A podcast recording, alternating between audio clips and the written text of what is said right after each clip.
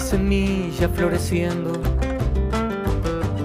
una sonrisa para dar, toda tu vida amaneciendo. Tanto esperé por verte acá, como me gusta tu mirada, pues son los ojos que soñé. En lo profundo no hay distancia no existen muros, no hay pared. Voy aprendiendo de tu alegría a ser un poco mejor. De lejos miro tu rebeldía, mi dulce niña, mi amor.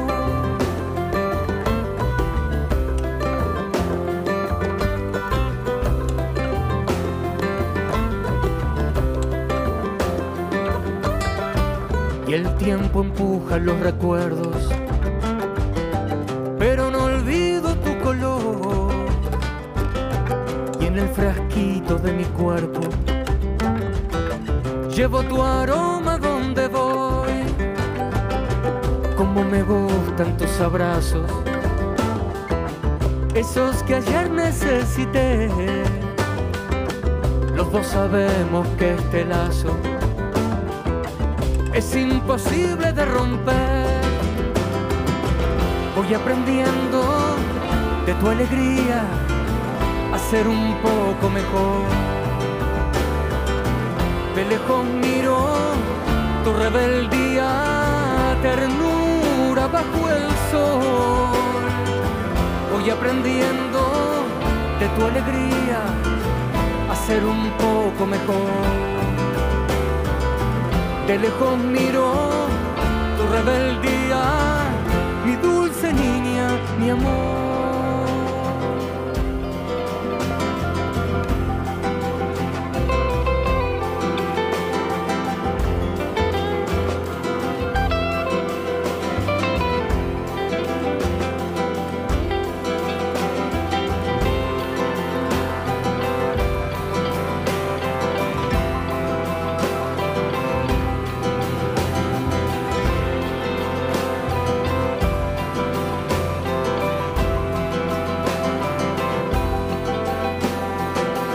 Voy aprendiendo de tu alegría a ser un poco mejor.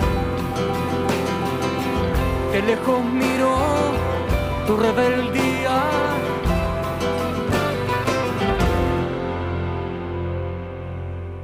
Buenas, buenas, buenas, buenas tardes, ¿cómo andan? Aquí estoy, soy Leandro Coan y este es mi programa que se llama ¿Cómo hacemos? Esta pregunta presente continuamente, al menos en mi vida, probablemente en muchas otras también.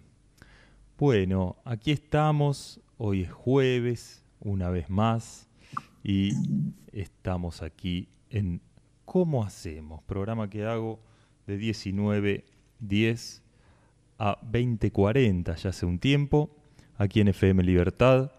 Y hoy estaremos hablando sobre las palabras, digamos, sobre la literatura y unas cuantas cosas que la rodean, con dos este, personas de por aquí, por la vuelta, Marcos Rostán y Agustina Cabrera. Agustina, eh, ya le vamos a preguntar dónde nació. Marcos nació en Miguelete, departamento de Colonia. Y bueno, antes de eso, vamos a escuchar una canción que se llama Palabras Cruzadas. Y la canta y la toca Caramelos de la Nada. En minutos más estamos hablando con Marcos y Agustina. Que la disfruten.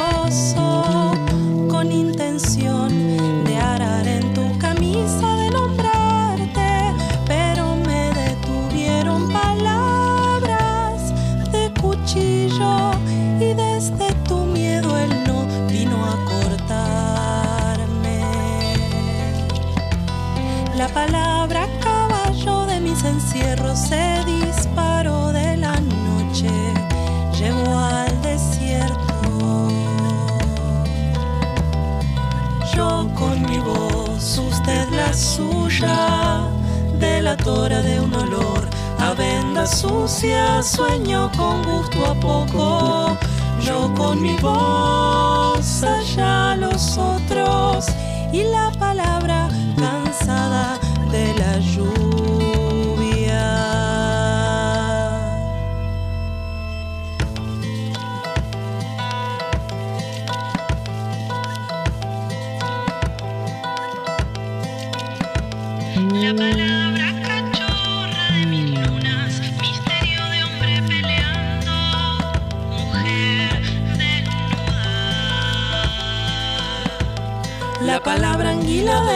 fuentes me humedeció la boca y lastimó al presente. Palabras cruzadas, caramelos de la nada, y ya con Agustina y Marcos ahí para, para salir. Eh, primero voy a contextualizarles un poquito antes de, de- de- de saludarles. Yo lo conocí a Marcos hace seis años, no sé si él se acuerda, creo que sí, este, en Crisol, un lugar en el que estuve viviendo acá en Colonia, donde se hizo un TEDx, TEDx, unas charlas TED de las cuales Marcos participó. Y con 16 años, si no me equivoco, y hace, en mayo, si no me equivoco, me llega ahí la, la novedad, no, no volvimos a estar en contacto, de que arranca estos, este, ¿cómo se llaman? Ensayos epistolares con Agustina Cabrera. Así que lo empecé a... me suscribí, cosa que puede hacer cualquiera, después les vamos a decir cómo, y ahí empecé a leerles y me encanta lo que están haciendo, así que aquí estamos y ahora la estoy conociendo también a Agus. Bienvenides, ¿cómo andan por allí? Hola, buenas. Hola, ¿cómo estás? Bien. Por acá lo más bien, un poco nerviosa. Qué bueno. También. Viene bien, un poquito. Un poquito de nervios. Bueno, ¿por dónde empezamos? ¿Quieren este contarnos un poco dónde nació cada uno y ahí como para ir en- entendiendo y después quizás llegando también a, a cómo se conocieron? Eh, arranco, si querés. Eh, yo soy de, de Miguelete, de acá de Colonia. Eh, nacido, criado y, y acá aún. Eso, toda la vida acá. Es un poco la experiencia, la, exper- la experiencia común tal vez del, del promedio coloniense. Eh, Mm, Ya hace unos años estudio filosofía en Montevideo, entonces estoy un poco acá y un poco allá. Pero bueno, en estos tiempos pandémicos, bastante más acá de lo que estaba acostumbrado. claro. Y cursando virtual. Sí, sí, sí. ¿Y la Agus? ¿Por dónde Bueno, llegó yo, al mundo? yo llegué al mundo en la ciudad de Minas, en el departamento de La Valleja, en Uruguay, Ajá. a las 2 y cuarto AM, según dice la partida de nacimiento. Y viví ahí hasta los 15 eh, con mi vieja y mi hermano. Después con mi hermano nos mudamos a lo de mi padre en Piriápolis. Eh, y es como mi lugar de sede desde el que parto, como estaba viví en Montevideo un tiempo porque ahí estudié una tecnicatura universitaria en dramaturgia.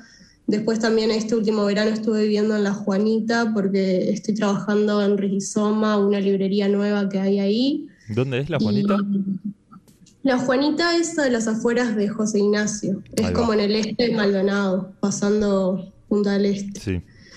Y nada, me voy moviendo. A su vez como que tuve una intención de mudarme a Buenos Aires, que no salió porque empezó la pandemia, pero estoy cursando allá una licenciatura en artes de la escritura. Así que Muy ahí, bueno. Muy del bueno. viento. ¿Y cómo se conocieron? ¿Cómo fue que Eh, por, por niños rebeldes, básicamente. por, ni- por niños rebeldes, pero dentro de, dentro de toda la institucionalidad posible, además. Es como esa- esas paradojas. ¿Pero Eh, dónde? ¿Eh? Fuimos captados por el sistema. ¿Pero dónde fue? Sí. Sí, Eh, ambos decir. éramos representantes, éramos representantes estudiantiles en una estructura de como de participación que existió de 2000, 2010 a 2015 por ahí, ¿no? Como Sí. que coincidió bastante con el gobierno de, de José Mujica en ese momento. Mm, Y mm, era como un programa de eso, de participación para, para estudiantes, como por, por niveles de representación, digamos, eh, local, regional y después nacional.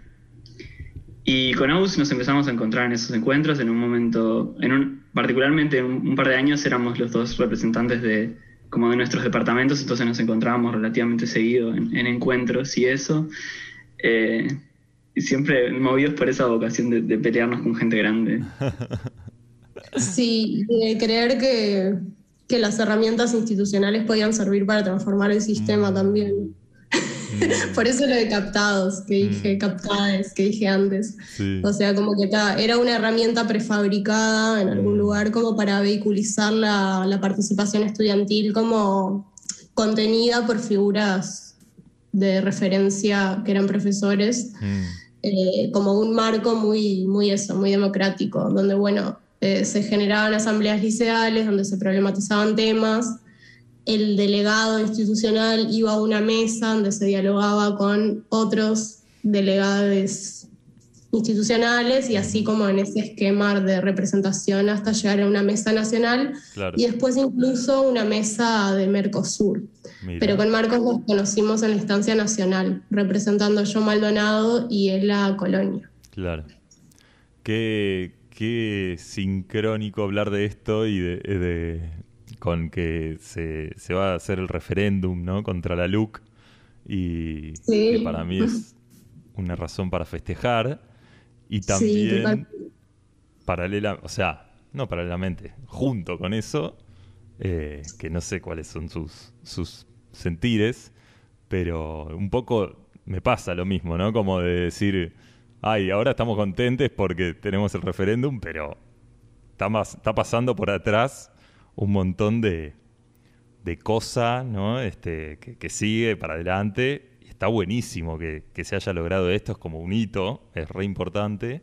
Y también está bueno como seguir viendo lo otro, ¿no? Que está ahí como... Bueno, como Sí, estamos jugando este juego, ¿no? De- de- Sí, obvio. yo. Tengo una sensación muy agridulce al respecto Claro. porque, bueno, yo estuve juntando firmas para las dos propuestas de derogación, claro. tanto para la del FAA de los 135 artículos, que es la que salió, Sí. como para la de- derogación total. Y nada, como que mi sentimiento agridulce es en relación a la invisibilización de la propuesta de la- más radical Claro. y que iba por fuera de, del amparo de la política partidaria, que obviamente no se llegó, Claro. Pero que igualmente fue un movimiento que, que estuvo y que me parece muy importante como para esas grietas de donde se filtra lo partidario, ¿no? Y donde la comunidad también explora e intenta hacerse de las herramientas que están disponibles. Para mí sin duda es un logro que se haya llegado al referéndum. Sí, sin, y, y sin irnos demasiado en esta temática, que no es lo que nos convoca, eh, va, por lo menos no, no es por lo que los convoque, este, pero me parece que es interesante, ¿no? Esta experiencia de ustedes en la juventud, de, bueno, a ver cómo es esto de la democracia, es tan así, de cuán directa es, ¿no? Como, digamos, eh, y, y- y siento que, por lo poco que los- les conozco, eh, como que está, bueno, evidentemente estaban en ese momento ya muy jovencites, este, metides ahí en, en los espacios que había para ocupar.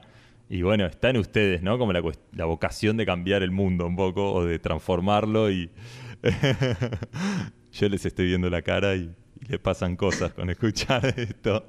Este, y, y, me daban ganas de nombrar esto también como para porque bueno, la filosofía, la dramaturgia, la escritura, y cómo, qué relación fue teniendo eso con, con la escritura, ¿no? Con, con volcarse a escribir o a leer o, o leer con cuestionar, ¿no? Como todo eso que, no sé, me da la impresión de que puede haber, ¿no? Como relaciones varias y muchas y, di- y diversas, no sé cómo. Sí, esos encuentros medio que, era, que eran un tremendo germinador de, de eso, de un montón de cosas, de amistades, sobre todo amistades. Yo creo que, como pensando en lo que estaba, en lo que ustedes comentaban sobre, sobre lo de la LUC y, y en este espacio, para mí como lo más interesante fue como lo, más genuino y lo más humano que se dio ahí, no tanto lo, institucional, porque además justo ese organismo no era vinculante, entonces como lo que, lo que terminamos diciendo eran como un poco declaraciones y cartas muy rimbombantes, pero, pero que al final eso, quizá no tenían un impacto, no tenían la escucha que esperábamos, o se topaban con respuestas como ustedes no entienden porque no están en el lugar de toma de decisiones. Claro. Eh, pero. Y, y me- y como que pasa lo mismo acá, ¿no? Como que siempre el- el- hay, hay un poder en el, en, el, en el boca a boca, en el contacto, en lo genuino, en el.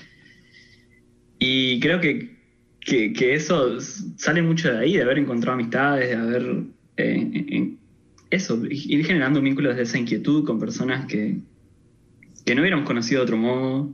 Eh, y es re loco pensarlo porque tengo varios amigos, incluso de acá de Colonia, que, que, son amigos hasta ahora y esto pasó hace 5 o 6 años y, y todavía son, son amigos muy cercanos y nada, fue como bastante transformador de, de nuestras realidades vinculares y de, de nuestra mentalidad también respecto a, a lo que nos pasaba en, en nuestras comunidades. Mm, Sí, sin duda fue un espacio como para problematizar y reflexionar en torno al proceso educativo desde un lugar que no estaba tan habilitado en el aula. Y eso generaba como un lugar de intercambio entre pares como muy fértil. Y también esa cuestión de, a través de mi lectura, de lo que yo observo del entorno, puedo generar una alternativa para transformar esto que está sucediendo. ujú, Yo creo que en un momento del proceso donde nos cansamos un poco, por lo menos las personas que estábamos más ahí, de mandar tantos informes esperando que hicieran algo al respecto, empezamos como a decir, bueno, ta, volver al centro y volver a la institución, a qué proyectos concretos podemos hacer desde las herramientas que tenemos acá hoy con nuestros compañeros y compañeros y compañeros. Entonces, eso, ese proceso fue, pa, increíble. Para mí estuvo buenísimo todo lo que, todo lo que largó. O sea, también fue como un momento de decepción, ¿no? De, ay, no van a leer nuestros informes. Esto no funciona así, pero también fue como un caer en cuenta de la propia responsabilidad también y, y de cómo hacer cosas con lo que teníamos. Siento que ahí, y, y también como para seguir entrando en esta relación con la escritura, como que hay un montón de, de relación con... Bueno, ustedes están mandando cartas por mail y puede que no lo lea nadie, ¿no? Como, y, y a la vez es súper transformador o, para ustedes hacerlo, ¿no? Como digo, el arte, ¿no? Y, y para quién, eh, quién lo mira, quién no, qué me pasa con, con lo que me devuelven, ¿no? Como temática ahí un poquito grande, ¿no? Pero este pero está buenísimo, ¿no? Como esta de cómo la experiencia va transformando la práctica también propia, pequeña y cotidiana. Como, como hay porque bueno, también tuvieron que escribir cosas, eh, proclamas o, proyectos y cómo fue ahí transformándose eso de la, todas estas relaciones. Estoy nombrando 500 cosas, agarren por donde quieran, está todo bien, no pasa nada. Yo en particular tenía una relación muy, muy privada con la escritura, sobre todo con, con la escritura creativa o... o- Hay, hay como una cosa muy, muy de, de la academia y de las humanidades de, de no escribir cosas demasiado pronto, de como no escribir algo de lo que te vas a arrepentir muy rápido, no escribir algo sin, sin la autoridad académica, digamos, como para Mm. escribirlo. Eh, entonces te- tenía como eso de una, una práctica de la escritura más íntima tal vez, pero, pero no, el, no el hábito de compartir lo escrito.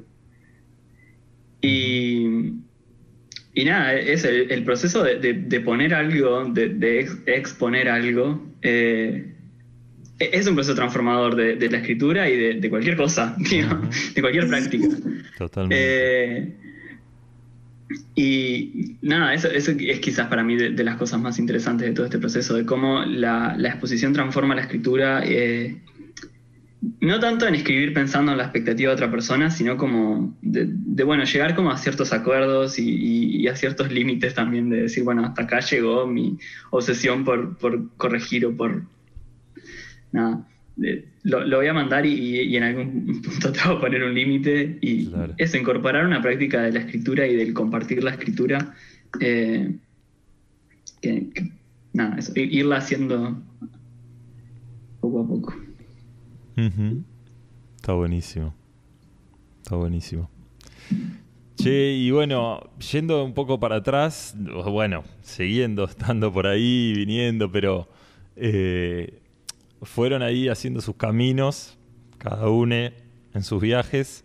Eh, yo te conocí ahí, decía Marcos, también un momento de exteriorizar algo, aparte performático, ¿no? Como digo, aprendértelo de memoria, decirlo, habrá sido también un montón. No sé, como si querés contarnos un poquito de esa experiencia de la charla TED.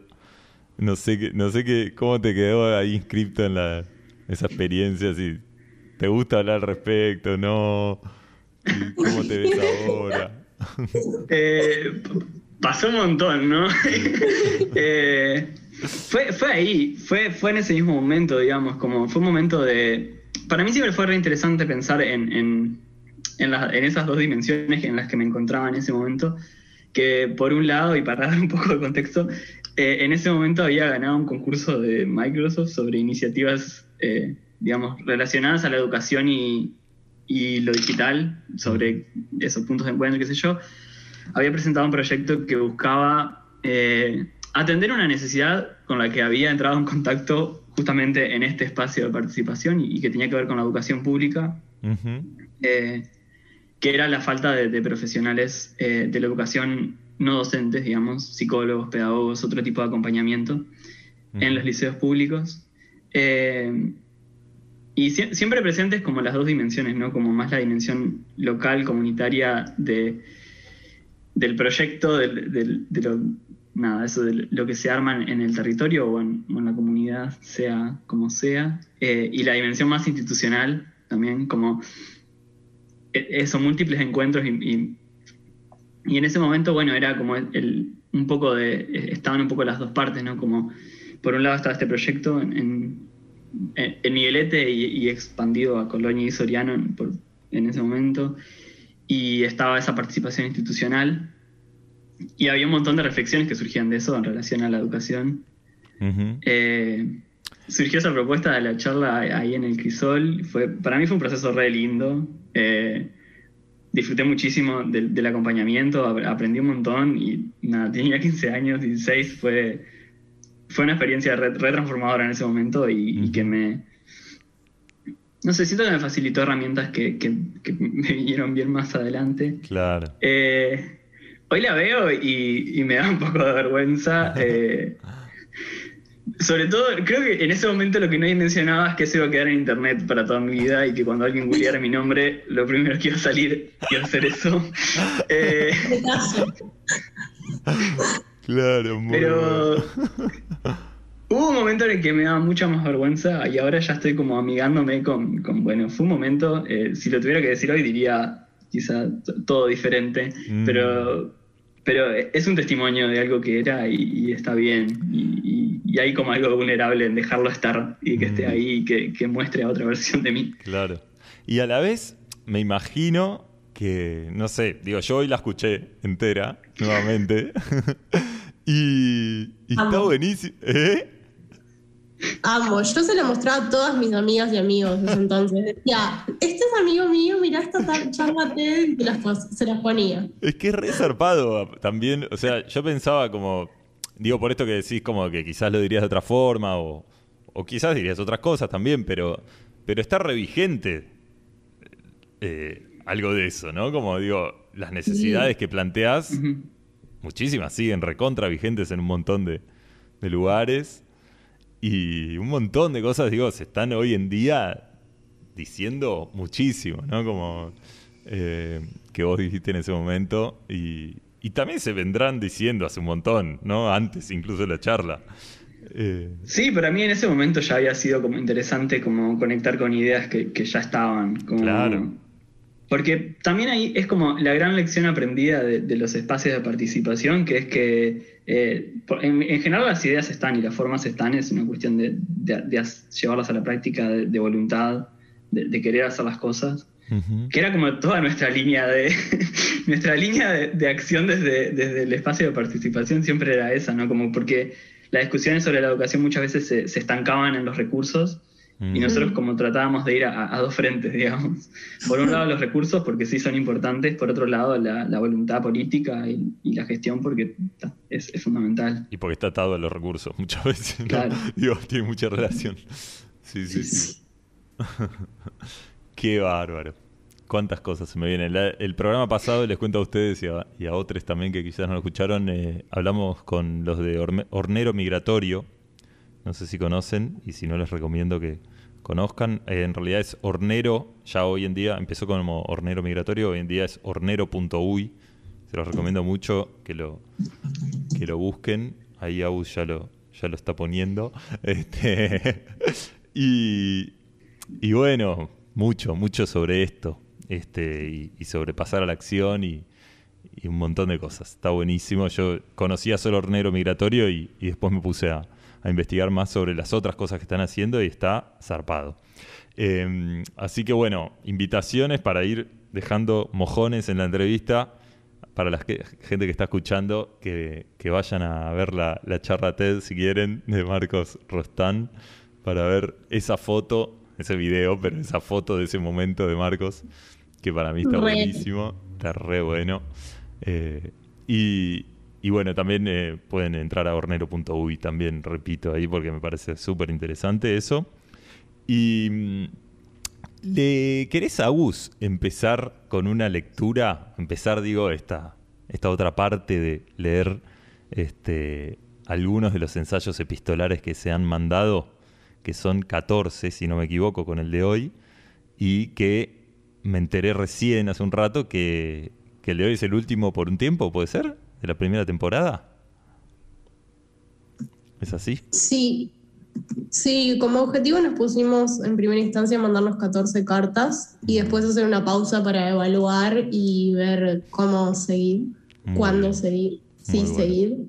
Nuestra intención es seguir, eventualmente retomar la práctica, quizás con algunas leves modificaciones más adelante, pero nos vamos a tomar un descanso porque está, está bueno para asimilar todo lo sucedido. Buenísimo. Em, justo con Marcos elegimos las cartas en pares. Y Como la una y la siguiente, por ejemplo, algo así. ¿o? sí, una y la siguiente. Y las que empiezan son las de él. Ah, bueno. Bueno, bueno. No es por sacarle el cuerpo. No, no, por favor. Va, yo no tengo problema, no sé él. Eh, bueno, Sigue, Voy, charla- voy. sigue Eh, hablando él. Eh, bueno. Aus. Mista en vos siempre. Se me acusará de robarte el gancho, pero tu carta me arrastró un borrador, una idea que había quedado en el camino de la carta anterior. En ese borrador despotricaba contra el pueblo y decía que cuando la fe se cambia por valores, esa cristalización de otro tiempo solo hace lugar para la nostalgia. En el desapego del espiritual hay también una renuncia a lo político. Todo proyecto debe luchar con la inercia del estuvimos mejor. El enojo no es casual. Hoy creo que la cosa del amor-odio con el lugar de uno mismo es una experiencia común. Desde el año pasado y a voluntad de nuestro amigo Viral, he vuelto más seguido y por periodos mucho más largos a casa. Miguelete es un lugar feliz más que nada cuando no estoy en Miguelete. Más agradable de recordar que de habitar. Pero también es el único lugar que puedo llamar casa y nuestra relación poco sana me hace querer poder vivir acá. Miguelete me impuso una identidad y me hizo pagar el precio de la diferencia. Pero también me dio la experiencia de la comunidad, y eso está tan metido en mí que ni me enteré que no era algo universal recién cuando empecé a salir de acá. En otro momento, y en mi delirio de incomprendido, Creí que no tantas personas estaban atravesadas por la necesidad de sanar el vínculo con sus pueblos y lo rural, de pensar la comunidad más allá de las afinidades, de recuperar algo de lo espiritual que permita reconstruir un proyecto común. El año pasado me encontré con Borderlands La Frontera. En uno de los ensayos, Gloria Ansaldúa cuenta que trabajando en una universidad y frente a su visibilidad como lesbiana, le pidieron que se reuniera con alumnos y profesores conservadores para calmar sus temores. Y ahí cito. Uno de los alumnos comentó, yo pensaba que homofobia significaba miedo de ir a casa después de residir en otro lugar. Yo pensé, qué apropiado, miedo de ir a casa y de que no te acepten. Nos da miedo que nos abandone la madre, la raza, porque no somos aceptables, somos defectuosas, estamos estropeadas. Pero ese miedo no le quita lucidez. Ella, en la afirmación de su identidad, no traicionó a su pueblo, sino que, que fue su pueblo el que la traicionó. Así que no me vengan con sus dogmas y sus leyes, no me vengan con sus tibios dioses, lo que yo quiero es una rendición de cuentas. La vida de Ansaldúa, sus andanzas literarias y teóricas, son un volver a casa con la tímida certeza de que hay otro retorno, un retorno hacia algo más, que es colectivo y que es a su vez lo que permite mirar hacia adelante. En el camino de la mestiza esboza un programa para ese retorno creativo. Hacer inventario. Pasar la historia por un cernidor. Romper con todas las tradiciones opresoras y documentar la lucha. Para reinventar la historia y usando nuevos símbolos, crear nuevos mitos. Creo que por eso me gusta tanto Mista Cuarembó. Es un ejercicio de ruptura y reinterpretación, de construcción de símbolos y mitos de reivindicación de la mirada infantil y de nuestros enojos con todo lo dado. Es un ejemplo de que eso es posible, aun si solo en el refugio de la ficción. Desde acá te abrazo, Marcos. Muy bueno. Muy bueno. ¿Querés seguir a bus directo, medio casi directo? Sí. Marcos. Hago ruidos cuando duermo. No escucho, no me escucho, pero sé que los hago. La gente que duerme cerca de mí me lo confirma. Puede que sea producto de la vegetación. También supe ser sonámbula, bajar escaleras dormida, modificar pesadillas, darme contra paredes y quedarme congelada en el marco de una puerta por horas. Cuando vivía con mi madre y Juan, alguna vez me desperté mientras dormían y escuché que hacían ruidos, modulaciones, mantras. De día le pregunté a mamá qué era eso y me dijo que era nuestro lenguaje, que lo usábamos para comunicarnos en sueños. Siempre tenía una respuesta pintoresca que me dejaba creyendo y luego dudando. Con ella aprendí a conectar y a sospechar de la facultad narrativa. Todo depende de dónde, cuándo, cómo y con quién, me decía mamá una y otra vez en cualquier lugar y siempre con una solemnidad que me perturbaba. Yo no sé nada, tú no sabes nada, usted no sabe nada, él no sabe nada, ellos no saben nada, ellas no saben nada, ustedes no saben nada, nosotros no sabemos nada. La desorientación de mi generación tiene su explicación en la dirección de nuestra educación, cuya idealización de la acción era, sin discusión, una mistificación, en contradicción con nuestra propensión a la meditación, a la contemplación y a la masturbación. Gutural, lo más guturalmente que se pueda. Creo que creo en lo que creo que no creo y creo que no creo en lo que, no, en lo que creo que creo cantar de las ranas. Ia, ia, suba, allí, allá, suba, bajo, ese es, bajo, e, las, las, eta, eta, las, las, es, es, a, a, a, e, e, ka, ki, ka, le, le, no, no, le, le, das, das, es, es, ras, ras, arri, aba, ta, ta, arri, aba, bajo, bajo y subo las escaleras arriba y subo y bajo las escaleras abajo. Allí está, allí, aquí no está. Allá está, acá no está. Y subo las escaleras arriba y bajo las escaleras abajo. A veces pienso que escribo porque cuando cumplí tres me regalaron un anillo que decía ABC y todo lo que vino después llegó para justificar eso. Igual para mí es fácil sentirme este poema que acabo de leer de Oliverio Girondo. Un muñeco rígido e ingenioso hecho de palabras que sube y baja dentro de sí sin hallar nada. Esto se me ocurre por lo que decís de los mitos. La épica está muy ligada al territorio y el primer territorio es el cuerpo, y qué incómodo es a veces. ¿Cómo poner en crisis los mitos y los discursos vigentes sin conectar con la facultad narrativa? Las ideas son realidades que se disputan en cuerpos. Leer es el reverso de escribir y viceversa. Construir una mirada y un lugar desde el que enunciar y leer es una, emancipación dolorosa. A. Aileen, una amiga, me escribió esto en un mail el otro día. Siento los hábitos de mi cotidianidad contaminados involuntariamente. No está acá, pero la idea de él sí es parte del asunto. Lo escucho circular por mi neurosis. Estoy sola y en bombacha y lloré porque no entendía Heidegger y Heidegger qué varón asqueroso y nazi, pero yo quería entenderlo y yo quería saber otras cosas de la vida también y no las supe. No, sí estoy sola. Estas son solo mis preocupaciones nocturnas, pero yo siento que alguien las puede tocar y mover y enchastrar en cualquier momento. El cuerpo es un burgués que en el confort no siente, me acuerdo. Quiero saber dónde dejé mi autosuficiencia falaz, pero lo suficientemente impermeable. Escucho una comadreja gritando en el patio. ¿Y si ese ruido que haces cuando dormís es tu canto de sirena? Palabras, encuentros, mitos íntimos que son lecturas y traducciones de lo que sentimos ominoso. Narrar es la génesis de lo colectivo y al final supervivencia. Con cariño, Agustina. Postdata. En el liceo me encantaba la materia de dibujo. Pasaba horas haciendo láminas en la clase y se podía escuchar música. Cuando apareció literatura me sentí estafada. ¿Por qué no íbamos a escribir?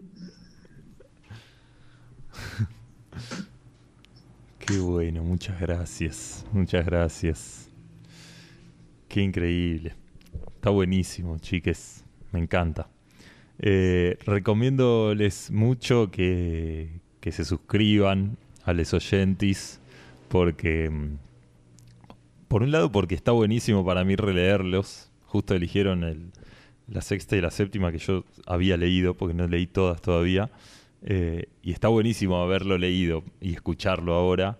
Es re distinto que leerlo por primera vez digamos no como obviamente y a la vez lo, lo digo porque también para quienes lo escucharon este me parece que está bueno también porque se entienden más algunas cosas que están citadas y qué sé yo. Y también porque eh, eh ah, ponen links a canciones a veces, ¿no? Y está bueno también eh, todo eso. Es un desafío leerlo, ¿no? Sí, estaba pensando eso, ¿no lo leyeron? Nunca lo leyeron, ¿no? En vivo, sí. No, por un lado es la primera vez que nos escuchamos, creo, leernos las cartas. Y por otro lado también es como que están escritas en un lenguaje que es el lenguaje del hipertexto, ¿no? que, es un lenguaje que, que, sabemos que, va a ser leído desde la virtualidad y como con, las prácticas de, leer en una computadora o en un celular, entonces también tiene como... Hay que hacer algunos arreglos ahí. Claro, para, sí, sí, sí, para hacer una perfo hay que hacer unos, unos toques, unos retoques. Está buenísimo, me encanta. Eh, ¿Quieren decir ya cómo se suscribe la gente? Y después lo volvemos a decir igual. Yo creo que es eh, yendo a sus perfiles de Instagram, ¿no? Y apretando ahí. ¿No? ¿Sí? ¿No? Sí. sí, en nuestros perfiles de Instagram está eh, el link y ahí ingresas y es poner tu mail y ahí quedas suscrito. Ahí va, ahí va. Y los perfiles buscan eh, Sirena HTML. Sí, eso soy yo. Arroba Sirena HTML es aus. Y Marcos, eh, Marcos Rostán aparece, creo, pero. Sí, si me buscan con nombre y apellido, creo que sale. Sí. Y eh, si no es. Seguramente sea más fácil que, la cuenta, pero bueno. En todo caso es MRCS-RD. Ahí va. Está bueno. Cualquier cosa me preguntan, si no me mandan un mensaje. Este, les propongo que nos vayamos un ratito a escuchar una canción, a que yo les cuente las publicidades a toda la audiencia, a escuchar otra canción y después seguimos con eh, la entrevista. Dale. Así que vamos a ir a escuchar ahora El Bálsamo de Papina de Palma con eh, y Inés Errandonea de invitada. Me encanta la música que hacen ambas, así que espero la disfruten. Allí les va. Amiga, sos el bálsamo, hielo en la hinchazón, brisa refrescante en el balcón. Amiga, tu mirada de las cosas duerme el corazón. Nadie desenrieda como vos. Amiga, yo me acuerdo de la foto del buzón. No sabes ni de qué estoy hablando. Triste, incluso más triste que hoy. Llovió tanto que me estaba ahogando. Vos no lo sabías y tu foto me salvó. Me hizo recordar que era mi casa. Y aunque se perdiera todo en esta inundación, siempre la humedad guarda un lugar donde dejar su mancha.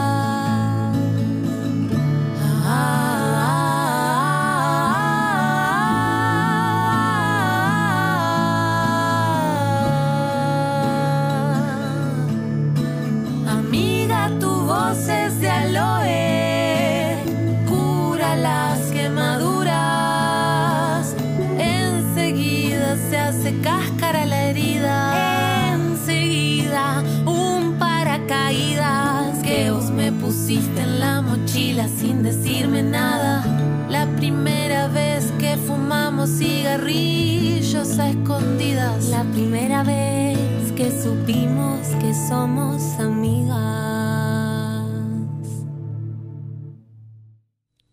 Ay, fue hermosa. Me encanta, me encanta. Salió antes, no, hace cinco días, creo, esta canción de Papina. Y mm, bueno, ahora les voy a contar de algunas publicidades, algunos anunciantes que auspician este programa, a quienes les estoy, les estoy muy agradecido, por supuesto. Y ah, allí voy, allí voy, allí voy. Juguete- Juguetería Bambini, ubicada en Avenida Artigas 489, esquina Mangarelli, a pasitos de la radio. Te ofrece una amplia variedad de juguetes de inspiración Montessori, de encastre, de apilar, magnéticos, puzzles, musicales y mucho más. Contamos con un rincón de juego en nuestro local. Encontranos en Instagram jugueteriabambini.uy o contactanos al 098 000055. Juguetería Bambini. Juguetes para imaginar. Presentamos la campaña Estamos plantando. Somos Tete, Y Mechi. estamos armando un vivero de árboles nativos en Santa Ana. Se llama Niemiti. Nuestra misión es plantar, intercambiar conocimientos y transmitir la importancia y los beneficios que aportan las especies autóctonas a su correspondiente ecosistema. Además, compartir herramientas y mostrar los cuidados que podemos tener para que la plantación sea un éxito. La campaña consiste en plantar siete árboles por semana durante un año dentro del departamento de Colonia. Las plantaciones son para organizaciones vecinales, escuelas, hogares de niñas, jóvenes y mayores, clubes de barrio y otros. Ya estamos agendando fechas. Si perteneces a alguna organización o institución, comunícate con nosotros. Puedes hacerlo al teléfono 097-555-660. O al mail nemiti.árboles.nativos.gmail.com o al Instagram nemiti.árboles.nativos. Para acompañarnos puedes ayudarnos a difundir y replicar los posteos de Instagram. También podés colaborar económicamente para sostener la actividad. Pronto publicaremos la información con las opciones para que nos des tu apoyo. Vamos a estar rifando seis árboles por mes. El primer sorteo será a fines de agosto. Podés comprar tu número los domingos en nuestro puesto de la Feria de Colonia del Sacramento. Estamos en calle Rivera, en la cuadra del Liceo. Gracias por sumarte. Sal de mar artesanal, la sal que se vende para consumo por decisión de la OMS desde hace más de 60 años, por ley debe ser 99% cloruro de sodio, más el agregado de desecantes, antiaglomerantes y los conocidos flúor y yodo. La sal de mar, además de cloruro de sodio en un 64%, contiene en su restante 36% la suma de todos los minerales que existen en el planeta, conocidos o no. Estos minerales, disponibles en su forma química oportuna para la vida, solo existen en la sal de mar artesanal. También Pablo vende agua de mar, que yo estoy tomando y se hace una bebida isotónica excelente. Envíos a todo el país por pedidos 095-480-918. Deli de las Rosas en Rambla 916, esquina Paraguay. Podés encontrar eh, variedad de frutos secos, harinas, legumbres, cereales, productos orgánicos, sin gluten y para veganos. Aceites, yuyos, especias, complementos y superalimentos. Una gran variedad de cafés y tés. También podés ir a desayunar y disfrutar de una incomparable vista de toda la bahía. Por consultas y pedidos 099-520-371. Allí también sucede un café temático los viernes, mañana a las 15 horas. Va a ser con Marcia Elena sobre comunicación no violenta, un camino para transformar las relaciones con uno mismo y con los demás. Misión ecológica, insumos para la huerta orgánica. Los productos de Misión Ecológica te ayudan a producir alimentos sanos, sin químicos nocivos para la salud, recuperando la vida del suelo. Tenemos una promoción para contarles. Humus líquido más nutricio. El humus líquido es un biopreparado que aporta nutrientes y microorganismos vivos benéficos para el suelo y las plantas. Se usa diluido en el agua de riego y se aplica tanto en canteros como en macetas. El nutricio es un bioconcentrado natural de materia orgánica que se irá incorporando lentamente, acompañando el crecimiento del árbol o planta y estará dando vida tanto al suelo como al propio árbol. Humus líquido más nutricio por solo 200 pesos. Abona orgánico rápido y fácilmente incorporando materia orgánica con humus y nutricio de misión ecológica. La manera más fácil y orgánica de plantar.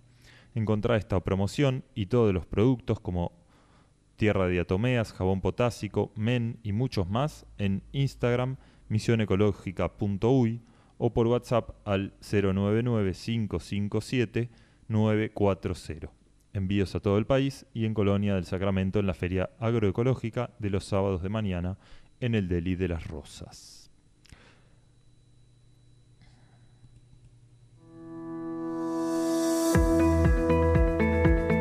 En Clara Cocina hacemos fermentados especiales que fortalecen tu salud y le agregan sabor a tus preparaciones. Miso tradicional japonés fermentado y sin pasteurizar, hecho con soja orgánica o garbanzos. O chucrut en varios sabores. Comunicate con nosotros por Facebook, Instagram o al 094 44 3198. Clara Cocina alimentos saludables, sabores únicos, sin trucos.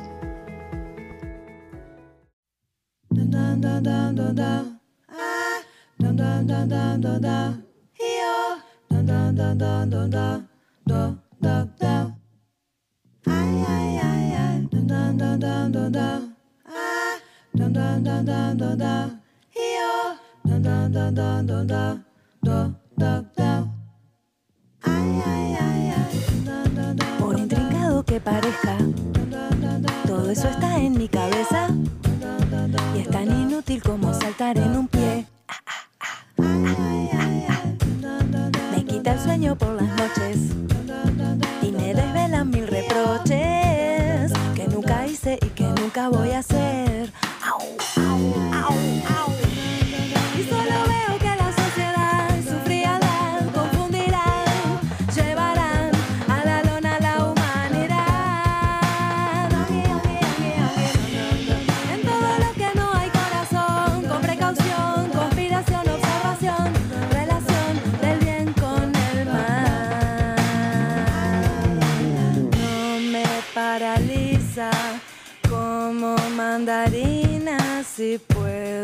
salirme de ahí. No me paraliza como mandarina si puedo salirme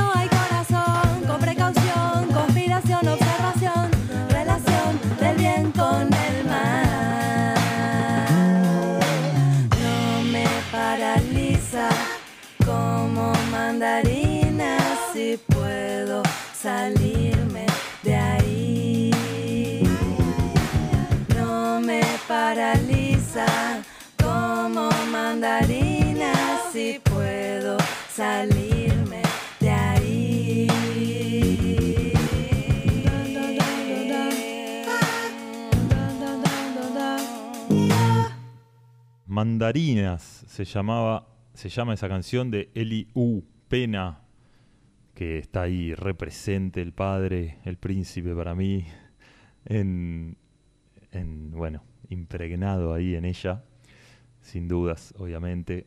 Y, y bueno, allí fueron todas las publicidades. Yo soy Leandro Coan, soy terapeuta craniosacral biodinámico y me pueden contactar al 099-709-795. También para mandarme un mensajito ahora mismo diciéndome que están escuchando y que les está pasando tal o cual u otra cosa eh, con lo que escuchan. Y mm, quería continuar ahí con que con, con Agus un poco, que nos, nos cuentes un poco. Anduve ahí chusmeando tu Instagram y sentía como que se puede ver ahí como. Bueno, fotos hermosas, por un lado, y, y algo también se me, se me juntaba con algo que, que escuché en la charla de hoy nuevamente de Marcos, de como hablar de lo, de lo tabú, de lo incómodo, de lo, ¿no? Como de lo que, sí, de lo que no, no se habla y que tanto daño nos hace que no se hable. Y para mí, en, digo, quizás eso habla de mí, ¿no? De al ver tu Instagram hay como un- una forma de estar y de expresarte que, que no se esconde, digamos, y que no, ¿no? Como que se muestra y que, y que está buenísimo como la- esa juego con la sensualidad y la creatividad, el cuerpo, como que y un poco como traer a ver de dónde sentís vos que, que viene lo que lo que surge, ¿no? Lo que surge escribir, como en qué o, o cómo se nutre esa escritora, esa cómo, cómo es ese eso este la cosa creativa y el cotidiano, ¿no? Como algo de eso. Y cómo fue, y, Y- cómo fue naciendo también, cómo fue haciéndose. Bueno, mi principal vínculo con la palabra, cuando yo hago un rastreo más allá de ese anillo ABC que me regalaron cuando tenía tres años, se religó a la, oral- a la oralidad. Mm. Como que en el jardín al que iba teníamos una maestra que contaba cuentos re lindos y que todo el jardín quedaba re colgado ahí Mm. mirándola contar cuentos. Y a su vez mi vieja era una persona que nos inventaba cuentos siempre que nos íbamos a dormir con mi hermano. Mm, Y yo desde muy chiquita tuve mucha facilidad para la palabra y para la expresión como oral. Entonces, antes de saber leer, me memorizaba cosas y las repetía y siempre era como esa niña que tenía un parlamento grande en la, en la fiestita de la escuela o cosas así, o después leer poemas, etcétera. Eh, y eso fue creciendo y se fue elaborando en mi vida como con un vínculo muy fuerte con el teatro. Mm. Eh, de hecho, siempre fue como, fueron mis dos lugares, como más allá después del espacio de participación, que fue un lugar muy importante para mi desarrollo, la palabra siempre estuvo ligada a la expresividad eh, escénica en algún punto, con el cuerpo ahí. Y, y de hecho muchas veces con esto de qué estudiar y esta fragmentación que se da como con la profesionalización, por así decirlo, siempre tuve como esa tensión, ¿no? Entre el área del teatro y el área de las letras. Mm. Y fue lo que me llevó a hacer la primera formación terciaria que hice, que fue mm, la Tecnicatura Universitaria en Dramaturgia, que es conjunta entre la Facultad de Humanidades y, y la MAD, que es la Escuela Municipal de Artes Dramáticas de Montevideo. Mm. Como que fue el nicho donde encontré un espacio donde, bueno, la palabra estaba como al servicio de la escena, el foco estaba en la práctica de la escritura, pero como para otra cosa, para una representación, para un poner el cuerpo. Está bueno. Entonces como que está, la palabra siempre está como muy vinculada a eso de lo sensible y a cómo se, se acciona la palabra también, ¿no? Mm. Y ahora, sin embargo, están haciendo esto que hablábamos recién, que, que todavía no tiene esa dimensión más, más escénica, ¿no? Eh, está más, más en lo virtual y lo, y lo escrito. Y, y me había subrayado de, este, de esta carta que mandaste, que leíste, digo, eh, leer es el reverso de escribir y viceversa. Construir una mirada y un lugar desde el que enunciar y leer es una emancipación dolorosa. Que me pareció muy lindo y, y real y potente. Este, está buenísimo. Están dando mucho vueltas las palabras estos días en mí. En mí estoy leyendo a, a Fabián Severo, que me encanta, me encanta el portuñol y ahí el tremendo, lo propio, ¿no? Como pensaba también en esto de eso. Si querés contarnos un poco más de cuando te pones a, a escribir, de dónde viene lo que escribís o qué sentís que, que nutre a esa escritora, como pero en el acto creativo, ¿no? Como más allá del de bueno, como de esto que contaste, ¿no? Ahora. Mm, yo creo que está, o sea, como que me es imprescindible un poco lidiarlo de la memoria, ¿no? Eh, ¿Cómo, cómo? ¿Qué es de imprescindible? la memoria. Como que la principal fuente de, como nicho de donde nutro la escritura es la memoria. Pero no solo de los recuerdos, sino de cómo a través de un registro estructuramos esa mirada Mm, y cómo la construcción de memorias es esa emancipación dolorosa de la que hablo en la cita que mencionaste, por ejemplo. mm, Yo creo que eso, qué recordábamos, cómo focalizamos, eh, es una forma de narrar, es como una narrativa íntima. Yo creo que esta práctica con Marcos eh, tiene mucho de eso también, ¿no? De cómo esas cuestiones íntimas, de cartas, de recuerdos mismos, eh, constituyen como una forma de ver el mundo. ujú, Las narrativas como una mirada, paradójicamente. Totalmente. Entonces creo que, o sea, me nutro mucho como, como, ta, no sé, saltando un poco eso de la dicotomía forma-contenido, yo creo como que las estructuras dicen mucho y Mm, vehiculizan cosas diferentes. Entonces como a la hora de escribir pienso mucho en cómo recuerdo, en cómo me aproximo a mis emociones a través de la percepción sensible, pero también a través de cómo se linkea con otras cosas. mm, Y en eso está, hay mucho de, de- de internet también, ¿no? Y del Mm. hipervínculo que decía Marcos, de que las cosas no están ordenadas, ¿no? están ahí en simultáneo, pujando y como uniéndose y generando nueva significación. Entonces en esto de escribir con otra persona, de escribirnos, de correspondernos, que me parece un concepto hermoso, también se va generando como una narrativa conjunta que excede a la cuestión de la voz individual que muchas veces se asocia a la literatura. Como que muchas veces la visión que hay a nivel social de la literatura se asocia mucho a esa cuestión institucional del campo literario, del campo artístico, donde es muy siglo XX en algún punto. Muy una voz que puede sostener un discurso virtuoso, largo, mm, eh, preciso a nivel técnico, virtuoso. Y es como, ta, hoy en día apenas podemos con nuestras narrativas íntimas. Entonces, ¿desde qué, ¿cuál es el lugar de la literatura en todo esto, no? Qué bueno. Eh, y también, por otro lado, para mí es esto que están haciendo, darle un valor a, la, a las conversaciones íntimas. Digo, que hay literatura también en todas las conversaciones íntimas y que, Sí, re. y que es hermoso. Todos, todos somos escritores, ¿no? Este, de los mensajes más cortitos y de todo como que... Y se puede disfrutar de eso, ¿no? También como de... Hasta de releerlas, incluso, ¿no? Sí. Eh, y a vos, Marcos, ¿qué, qué te pasa con todo esto que, que estamos diciendo? ¿Qué, ¿Cómo es en vos algo del escribir y de todo esto? En, el, en la última carta, eh, yo le decía a Agus que eh, si fuéramos un cerebro y si ese mito que dice que, que la mitad izquierda es la mitad, eh, creo que es la mitad izquierda es la mitad como artística y, y creativa y la mitad derecha es la racional o al revés, no recuerdo. Según tengo entendido es al revés, Eh, pero bueno, no importa. Ok, eh, eh, sí, no lo tengo muy claro, porque también tengo entendido que no es tan así, o sea, que, que neurológicamente no es tan así, pero bueno, es como una metáfora útil, digamos. Eh, como lo que le decía en esa carta a Agus era que eh, seguramente yo fuera la mitad, la mitad racional y ella fuera la mitad creativa, de eso no había, no había dudas. Por, por además también por cómo nos acercamos al proyecto. Mm, Pero. Y yo creo que mi, mi- mi relación con la escritura, eh, por un lado, está, está muy atada a la escritura íntima, al, al cuadernito que tengo en la mesa de luz.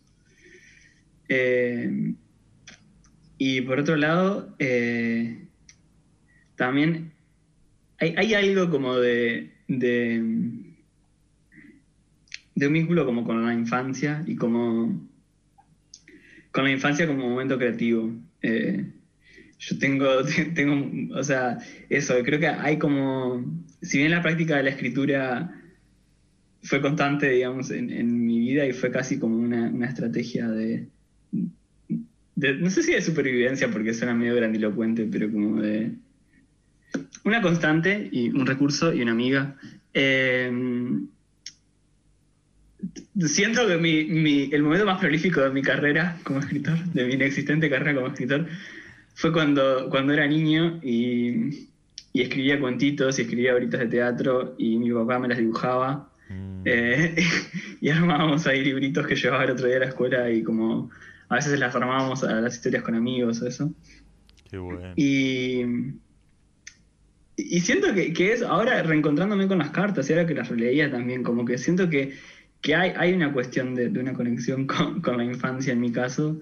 Eh, pero también hay, hay una cuestión más, más racional, tal vez, ¿no? Como más de la formación filosófica Mm, de nada de, de- eso a mí me cuesta mucho y era algo que hablábamos mucho con Agus al principio eh, no articular ideas como narrar en sí como que mi, mi primer impulso siempre era pensar en como eh, se me ocurrió esta idea y la quiero comunicar. Mm, eh, y creo que si se leen las cartas cronológicamente hay como hay como una transformación en la mm, en la forma de hablar y también en qué tanto me animo a decir de mí mismo. claro, Eh, pero sí, como que va por ahí, va está buenísimo. como por una- un lado más racional y, y esa otra nostalgia de la infancia. Pensaba yo también mientras ustedes leían y, y- y pienso en la vida también, eh, en cómo también es una forma de, bueno, esto que también decía la- lo de Agus, eh,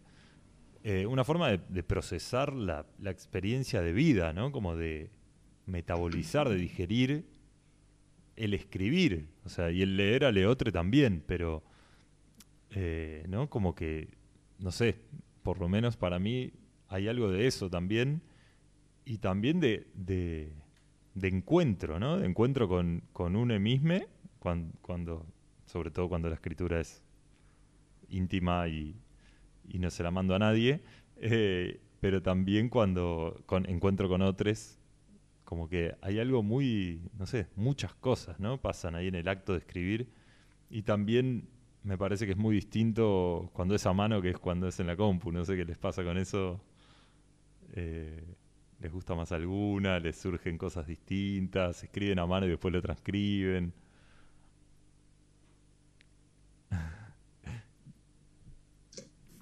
Eh, yo últimamente escribo mucho más eh, en el celular y en la compu que a mano. Eh, si bien tengo un montón de libretas y diarios y escribo y es una práctica, mucho tiempo estuve recolgada con el tema de la caligrafía, por ejemplo, años haciendo diarios donde también además de escribir, la- el trabajo de la caligrafía era un interés de ver distintas formas posibles de las letras. Eh, Ta, me pasa que me gana la practicidad, o sea, lo que escribo bastante en general, eh, nada, es mucho más veloz escribirlo así. Entonces, por ejemplo, el diario de sueños que tengo, que es una práctica que sostengo hace años, lo pasé a digital porque era mucho más eficiente. Claro. Y ta, es otra experiencia, sin dudas, en relación a la materialidad. Mm. Pero bueno, me ganó. Sí, sí, sí, sí. Sí, sí, también puede haber momentitos y momentitos, ¿no? O cosas para las cuales. Marcos. Sí, creo que los dos tenemos como un abordaje bastante pragmático ahí, como de que, la, prioridad tal vez es escribir y, la escritura tiene eso de que, de que eh, eh, uno se sienta y escri- o sea, uno se puede sentar y escribir y, y escribir en sí mismo sobre escribir, o sea, como no hay una, no hay una necesidad de, no siempre hay que conectar como con un impulso de narración o no. eh, hay, una, hay un libro que tiene muy mala prensa, eh, que no he leído y que, y que, bueno, no sé si tiene muy mala prensa, tiene prensa ambigua. Eh, y que, que- del que habla mucho Malén Denis, que es una escritora que, que a mí me gusta mucho, que es El camino del artista de Julia Cameron. Eh, Mala prensa, y- tiene muy buena prensa también. por eso, eh, tiene como, como, es un parteaguas, ahí va. Depende de la Eh, fuente. Claro, sí. De una. Y, y ella ahí como que propone este ejercicio de, de las páginas matutinas y de, de- Más allá de la metodología particular, o sea, como... Forzarse a escribir e- es una actividad interesante. Más allá de, de como de, de... No sé, de toda la mística de la escritura. eh, obligarse a escribir, eh, no sé, revela un montón de cosas, creo. Y, y en eso no sé, ese, es quizás un poco mi, mi abordaje o, mi encare, eh, y eso toma un montón de formas. Eh, sí, por lo general voy, más al papel, a, ese cuaderno que tengo al lado de la mesa de luz, o- tengo mi cuaderno todo esparramado, ¿no? No, no tengo una práctica para nada coherente y tengo como tres aplicaciones de notas en el celular y las uso medio indiferentemente, así que... eh, Ajá. Sí, eso, como que, que hay, hay algo en la escritura que va más allá de, de, de dónde se hace y cómo se hace, que, que- que tiene que ver con el, con el acto mismo. ¿no? De una. Ah, Yo estuve leyendo El Camino del Artista el año pasado, les cuento a ustedes y a la audiencia, que creo que ya lo nombré.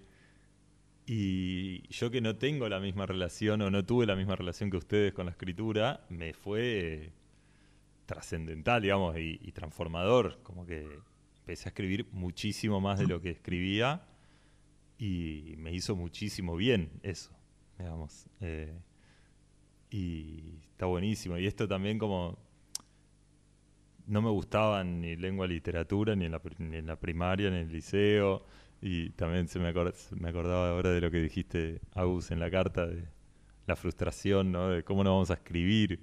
Eh, y, y bueno, nada, eso como que me fue cambiando un montón con el tiempo y no es, o sea, y es muy interesante porque es muy distinto, ¿no? Como que no es para mí volver a la infancia, para nada, pero sí entiendo en algún punto lo que decís de como que hay algo muy íntimo y muy chiquito y ahí preciado que, que ponemos en movimiento, ¿no? Cuando, cuando la mano se empieza a mover, ya sea en el teclado o en, o en el papel, con la, con la virome, el lápiz, lo que sea. Este, ¿Quieren volver a leer? ¿Leer otra tandita de cartas? Dale. Eh, arranco por acá.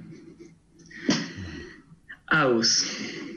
El principio de cooperación que formuló el lingüista H.P. Grice dice así. Haga que su contribución a la conversación sea, en cada momento, la requerida por el, propósito o la dirección del intercambio comunicativo en el que usted está involucrado. Se supone que es algo tácito. Escribo este primer párrafo al final, releyendo el resto de esta carta. Creo que no cumplí. Hace un tiempo que vengo pensando en comprarme un sillón. Lo siento casi como un casillero en el juego de la independencia. Cuando era chico me amacaba en el sillón del living de mi casa. La palabra la eligieron mis padres, pero básicamente lo que hacía era sentarme y darme la espalda contra el respaldo una y otra vez.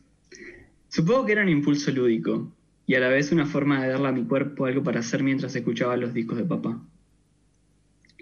También me siento una sucesión de plagios, caminando al filo de lo que sea que separa las expectativas ajenas y la necesidad de pelearme un poco con el mundo. Si miro para adentro me imagino una especie de museo de viejas identidades, un armario de pieles traslúcidas, como las de las víboras que se encuentran caminando por el campo, cada una con una banda sonora asociada. Desde que vi High School Musical por primera vez y cada vez que veo musical desde entonces, siento una vergüenza ajena fortísima en el momento de quiebre cursi en el que empiezan a cantar. Me cuesta asimilar lo absurdo de la situación y conciliar eso con lo estéril de mi vida, con la leve envidia frente a mi incapacidad de resolver problemas así. ¿No seríamos mejores si canalizáramos todo conflicto en canciones y coreografías? Sigo leyendo el mismo libro de Durga Chubous que en la carta anterior. Ahora encontré otra cita que me recordó tu carta. Escribir es, a intervalos, chocarse con una ja y mirar hacia abajo para encontrar un ta. Me gustaría poder sentarme al sol en invierno, a escuchar el flujo de conciencia de alguien sin el compromiso de tener que responder. Es que siento que hablo de más porque tengo que jugar con reglas que no elegí. Pero si pudiera diseñar yo el juego de la palabra, dejaría el menor lugar posible para la expectativa. A casi nadie le importa lo que pueda tener para decir sobre un problema curioso pero lejano a cualquier preocupación práctica. Y eso está bien. El desinterés tiene mala prensa, pero me gustaría poder entrar y salir del diálogo, del compromiso de dar una respuesta coherente y que sea siempre un poco lo que el otro quiere escuchar. Cada vez que me, cruzo, con un ex compa de escuela, digo o me dicen, algún día tenemos que juntarnos. Y nunca lo hacemos porque por eso decimos que algún día tenemos que juntarnos. Cito, algunas ceremonias existen solo en tanto no se les exige un significado profundo. Creo que estas palabras no han sido más que un recorrido errático por los pliegues, pero ya no voy a pedir perdón. Te abrazo, Marcos. Marcos. Hace unos meses me mudé y me deshice de un montón de cosas. En el dolor de irme quise abandonar, tirar y romper todo. Dejé el puff verde que me guardaste un tiempo en Montevideo. Creo que aún tengo ropa en tu casa de ahí. Soy hábil en dejar cosas y esta vez no quería dejar ni llevarme nada. Estuve a punto de hacer un fuego en el fondo con G y P y quemar todos mis papeles y diarios para acompañar el llanto.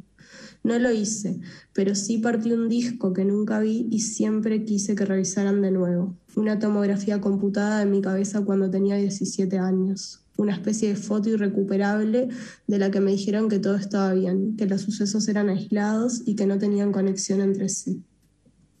Me pareció ilógico que el neurólogo negara el patrón existente entre tres episodios de afasia, del griego afasia, imposibilidad de hablar. La única vez que la, que la, pérdida del lenguaje vino sin dolor, pensar fue de otro mundo. Algo así como lo que decís de sentarme al sol en invierno a escuchar el flujo de conciencia de alguien sin el compromiso de tener que responder, con un poco menos de paz. El lenguaje no respondía, pero la conciencia y el pensamiento seguían ahí. No me di cuenta de la falta hasta que hablé.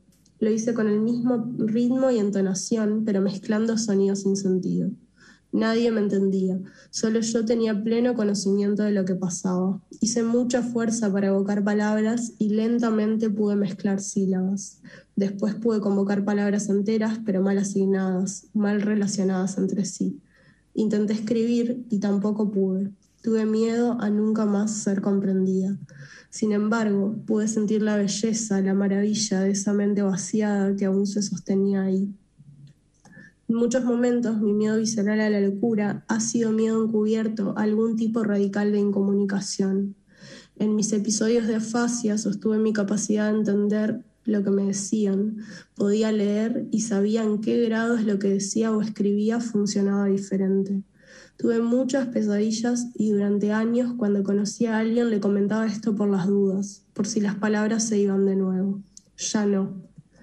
Qué bella imagen esa de las pieles, un ropero interior con músicas y viejas identidades translúcidas. Ojalá viera algo parecido a eso. Cuando me miro veo un esfuerzo tremendo por sostener una constante, un encadenamiento de sentidos que potencia lo común de todas aquellas que fui.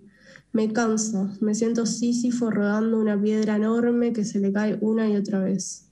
Me gustaría creer más en la performatividad y armarme un poco más de mis diferencias, abrir otras cosas. No quiero ahogarme ni hacer la plancha con la actitud de un rigor mortis en, en identificaciones que me defiendan de lo posible, de lo que no me atrevo de mí.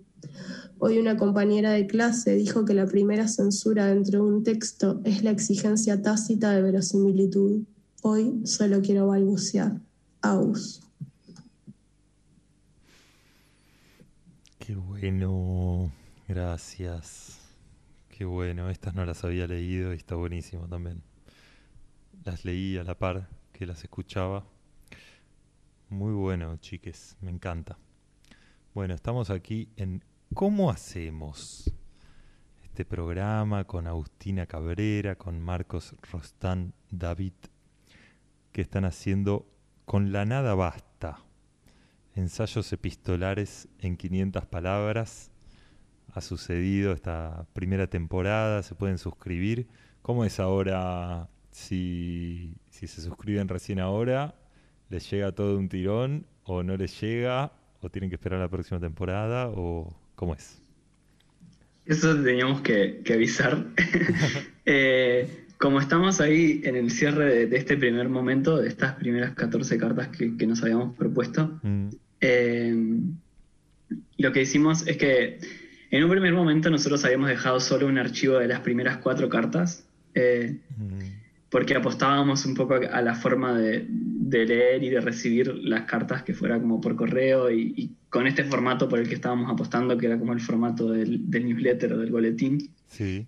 Eh, pero bueno, ahora como terminamos este primer momento y hasta que volvamos, eh, vamos a dejar abierto el archivo de, de cartas, así que las, las primeras 14 cartas eh, van a estar en el link, al archivo se puede acceder con el link que está en nuestro Instagram, es el mismo link para anotarse, se pueden anotar y después pueden ir a ver el archivo, Ahí que ahí están la- las primeras 14, porque bueno, mandar 14 de una era, Un montón. era un montón, pero, pero sí está abierto ese archivo para que lo consulten cuando, cuando gusten. cuando quieran. Bárbaro, bárbaro. Muy bueno. Che, ¿y nos quieren contar un poco en qué otras cosas andan relacionadas con, con esto, con el escribir, con el... eh, sé que Agus va a participar o participó de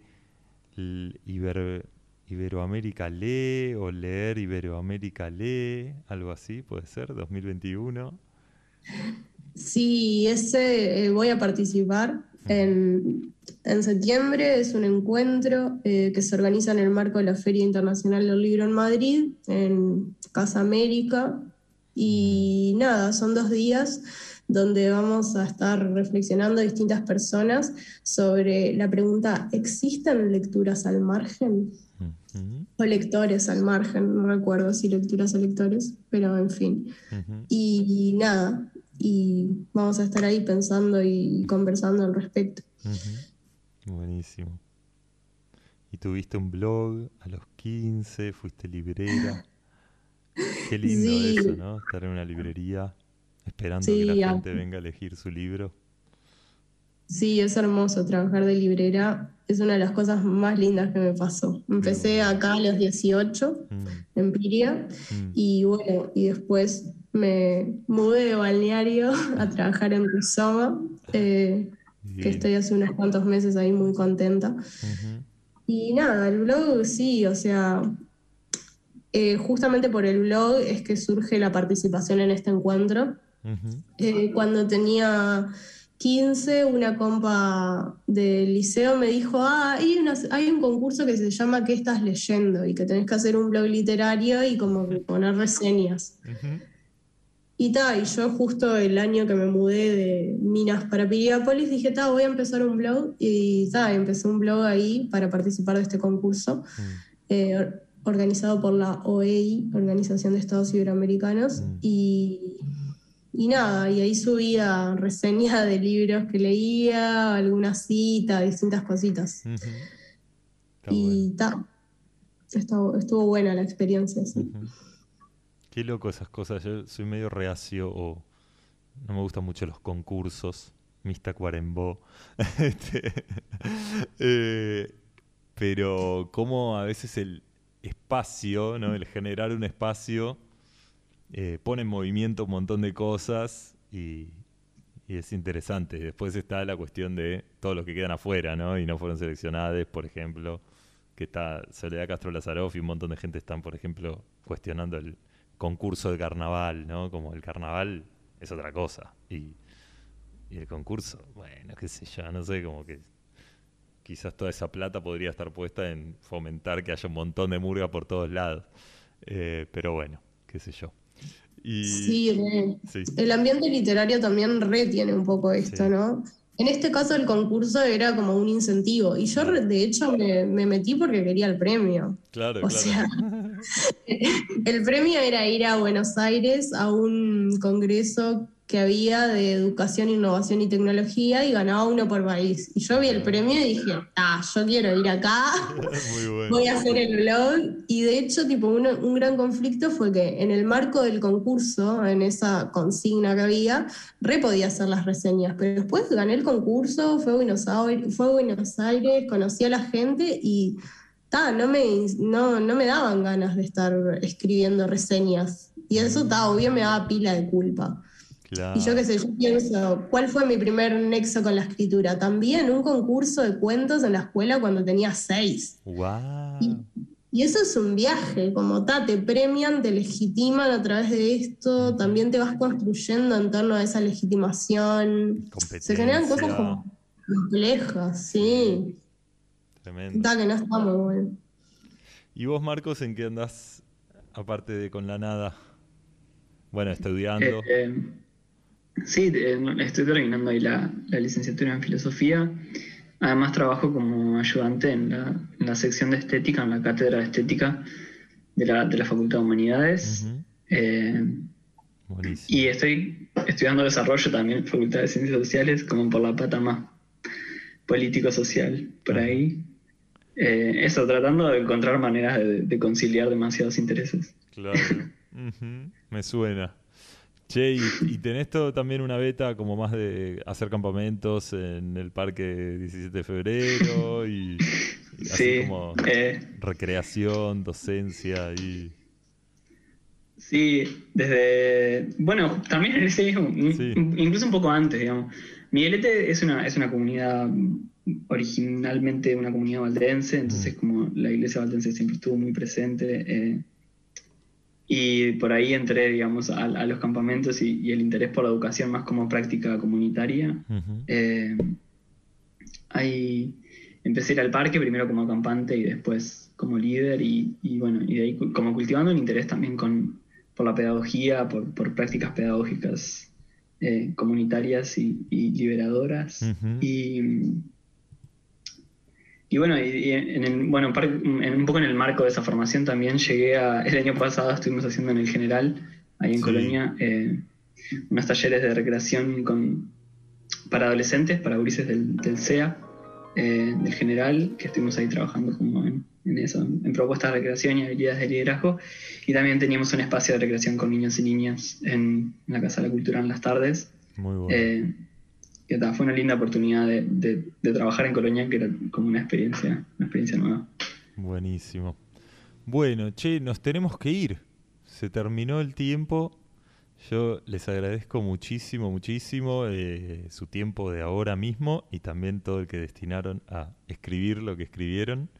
Voy a continuar leyendo las cartas. Este, y bueno, espero que haya otras temporadas y otras escrituras vuestras por ahí dando vueltas. Volveremos. Muchas gracias, Leo, por el, por el Gracias. espacio. Gracias, Sí. gracias. Qué bueno. Bueno, eh, Marcos Rostán, Agustina Cabrera, pueden buscar arroba sirena HTML en Instagram, es Agustina Cabrera. Marcos Rostán David, eh, buscan, o MR, ¿cómo era? MRS. Eh, MRCS, que es como Marcos pero sin las vocales, eh, guion bajo RD. Eh, pero si buscan mi nombre solamente sale más fácil. Perfecto. Y ahí hay un, un enlace para, para suscribirse y para leer las cartas de Con la nada basta. Ensayos epistolares en 500 palabras. Bueno, muchas gracias a todos por estar ahí, por escuchar. Gracias Agus y Marcos. Y nos vamos a ir hasta el jueves que viene a las 19.10 con este programa en FM Libertad. Nos vamos a ir escuchando a Manuel Contrera y Grupo, que es un músico de Montevideo que conocí como hace tipo, no sé, como 18 años más o menos, estudiando música en Buenos Aires. Viajaba todas las semanas con Guzmán, otro musicazo que es el bajista de No Te Va a Gustar, si no me equivoco. Y viajaban todas las semanas a estudiar a Buenos Aires, desde Montevideo, un delirio increíble y son tremendas bestias. En este caso está Manuel Contrera eh, con Hugo Fatoruso de invitado, nada más y nada menos, y con la banda de eh, Nicolás Ibarburu, Martín Ibarburu, Fernando Pomo Vera y eh, Kobe Acosta. Así como la creme de la creme del jazz montevideano, la música montevideana. Bueno, que lo disfruten. Hasta el jueves que viene. Abrazos, saludos, gracias.